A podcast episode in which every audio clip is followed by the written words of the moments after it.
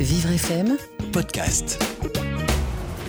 Parce que les seuls qui m'intéressent sont les fous furieux, ceux qui ont la fureur de vivre, la fureur de dire, qui veulent tout en même temps, ceux qui ne baillent jamais et ne profèrent jamais de banalité, mais qui brûlent, brûlent comme des chandelles romaines dans la nuit. En 1951, Jacques Kerouac retranscrit à la machine ses trois ans de pérégrination déjantée à travers les États-Unis dans un roman qu'il appellera tout simplement Sur la route.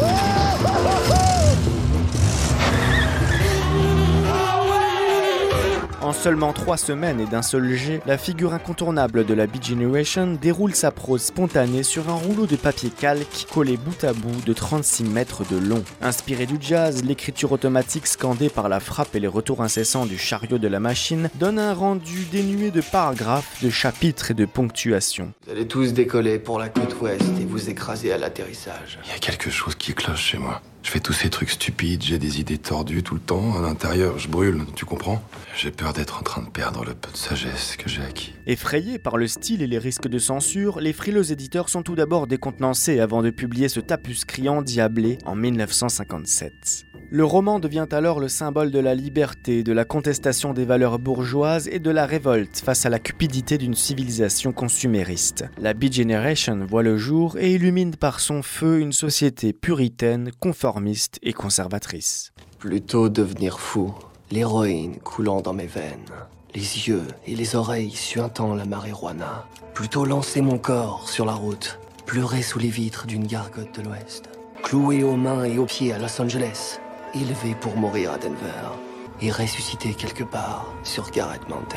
Le récit de Sur la route est centré sur le personnage obscur et fascinant de Dean Moriarty, jeune tête brûlée en mal de vivre, abonné aux maisons de redressement.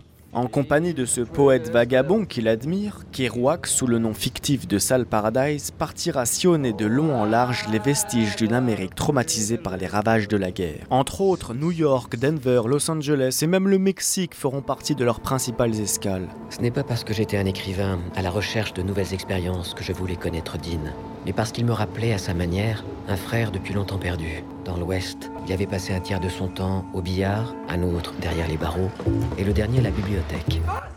Mais s'ils sont en totale perte d'identité, ils ne sont certainement pas en perte de vitesse. À New York, tous mes amis avançaient les mêmes raisons usées, livresques, politiques ou psychanalytiques pour justifier leur pessimisme.